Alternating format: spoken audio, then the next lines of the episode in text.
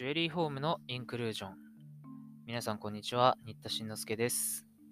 突然ですが、皆さんは、プリニウスの博物誌って読んだことありますか？よく名前出てくるじゃないですか。宝石とか、真珠とかの話でね。古代にはこういう逸話がありますよっていうことで。やっぱり現代に続いている文献として、古代ローマ時代っていうんですかね。プリの学者であるプリニウスが書いた博物誌というのは非常になんて言うんでしょうね、元祖って感じですけどね。まあ今の目でね、科学、現代の科学で見て違うこともあるかもしれないけど、えー、よく聞く逸話、どっから来てんのっていうと、結構ここから引っ張られてることが多いと思うので、えー、ちょうど今手元に9巻、真珠とか貝類の、えー、ものがありますので、真珠のところをね、ピックアップして読んでいこうかなと思います。あの有名な真珠に関する逸話も実はプリニウスから来てたりするんですかね。今回、えー、引用させてもらうのは、雄山閣という出版社から出ています、中野貞夫さんほかの役、祝印版の2、えー、7巻から11巻の祝印版ですね。の415ページからです。えー、第9巻の54章。真珠と真珠貝というところから読んでみたいと思います。415ページから引用します。それだから貴重品の中でも第一の地位、最高の位が真珠によって保持されている。真珠は主としてインド洋が送ってくれるものだ。我々はすでにかの巨大でキーないろいろな動物があの多くの海を渡り、広大な陸地を越え、あの太陽の燃えるような灼熱の地からやってくることを述べたが、真珠もその一つなのだ。インド人についてもそうだが、真珠を手に入れるために人々は島々へ行く。そしてその島も数はごく少ないのだ。それを一番多く産するのは、我々の世界巡回の際述べたように、セイロンであり、ストイディスであり、さらにインドのペリムラ岬だ。しかしアラビアを回って航海のペルシア湾岸のものが特に称賛される。真珠の源、それの生ずる場は夏季とあまり違わない貝だ。これらの貝が生殖期に刺激されて、いわばパックリ血心をし、露を受けて解体する。ついで分娩するとき、その貝の子は受けた露の性質に相応する真珠であるという。そして受けた杖が純粋なものであれば、その後期は著しいが、もしそれが濁ったものであれば、生まれたものも汚い色になるということだ。また空が荒れ模様だと真珠は色が薄くなる。というのは、真珠は空からの露によってはらむもので、海よりも空に関係が深い。そして空から曇った色を、また輝かしい朝にはそれに対応する鮮明な色をもらうのだからという。例えますかね。興味深い記述がもうすでにありましたよね。えー、真珠っていうのはもともとインドとかセイロン島とかペルシャ湾で取れる、まあ天然真珠ですよね。この時代はもちろん養殖なんてないですから。で、牡蠣とあまり違わない貝だと書いてます。まあ二枚貝である真珠貝。ね、オイスター、パールオイスターなんて英語では言うので、まあ牡蠣と近いまあ、よくね、オイスターを牡蠣と訳すと間違いだよって真珠の文献であるんですけれども、まあ、真珠がいいという方がわかりやすいですかね。でしかも真珠の出来方について、なんか赤ちゃん？卵みたいな？解体するとできるみたいな？だから、卵みたいなものだと思われてたんですかね。真珠は。で、しかもその時の空の天気によって、空が綺麗だと？綺麗な色になるけど、荒れて、荒れ模様だと？汚い色になるって書いてますね。うん。いかにも、空の梅雨と解体すると真珠ができるという謎の、まあ、当時はそういうふうに信じられてたということなんでしょう。続きを415ページ下段から読んでみます。適当な季節に食物を十分にとっていると生まれる真珠も大きくなる。電光があると貝は閉じるし、食べ物を控えるとそれだけ小さくなる。しかし雷鳴があると驚いて急に閉じ、いわゆる風真珠を生む。これは膨張していてうつろな中身のない見かけだけのものだ。それらは真珠の流産だ。実際健全な子は密度の高い皮でできている。だからそれは体が硬くなったものと考えては間違いだ。したがってその道の人は、それに一種の洗浄処置を施す。私は真珠は空そのものをひどく喜ぶのであるが、それは皮向かいでは人間の体と同じようにその白さを失って赤くなるのに驚く。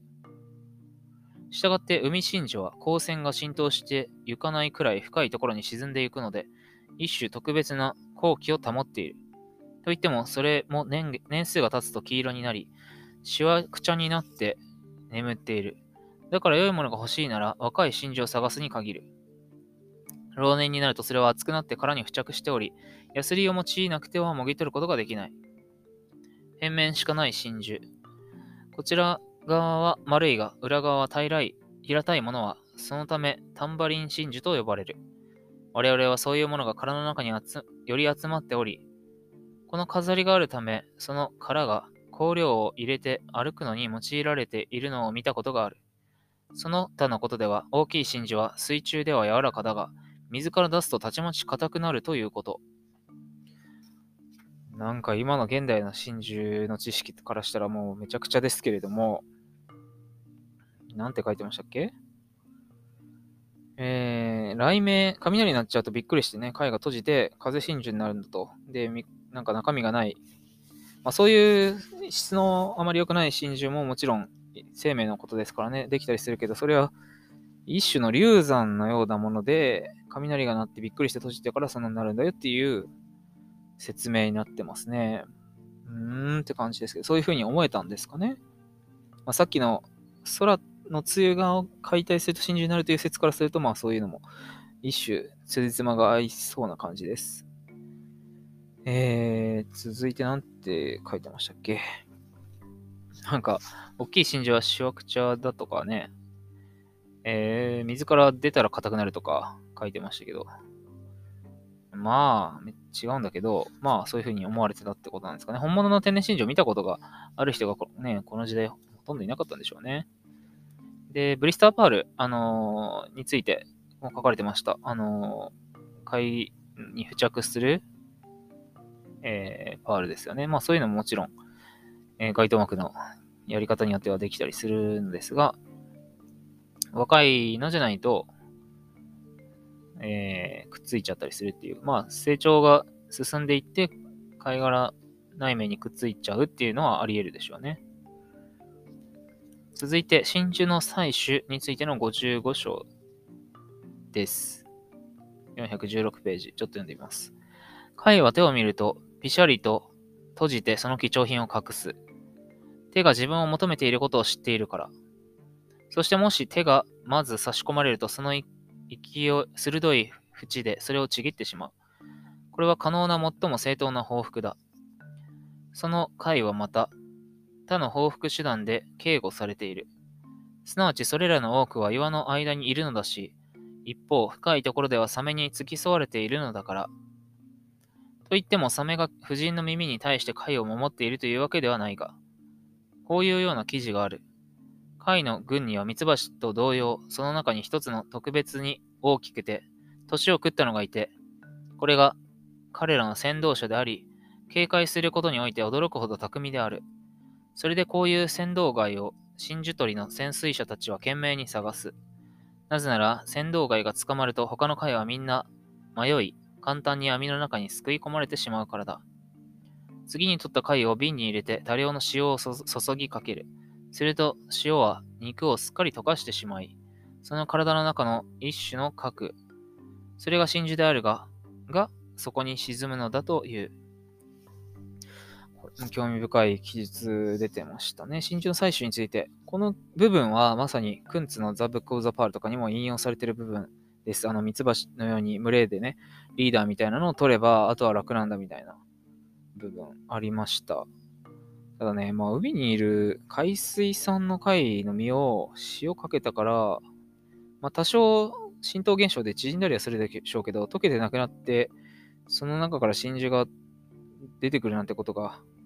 あるのかっていうとね、ちょっとなかなか考えがたいですけどもね。えー、あと手を伸ばすとすぐに回閉じてしまうというのは、それは経験則的にあったんでしょうね。まあ別に回に目はないんですけど、ディズニーアニメみたいにはないんですけど、多分何かしらの感覚器官で、えー、捕食されないように、えー、外敵から身を守るためにね、多分漁師さんが手を伸ばすとピシャッと閉まってしまうようなことを経験したダイバーの方がそういうふうに言ったんではないかと考えると説明がつくかなという感じがしますね。えー、意外とそのプリニュースの中で、この9巻の中でも真珠について書かれているのは、えー、5個ぐらいのエピソードになるんですかね。今日はそのうち2つを読んでいきました。えー、意外とね、原文、原文って言っても和訳ですけれども、読んだことないっていう方多いと思うんで一緒に読んでいきましょう。それではまた次週お耳にかかります。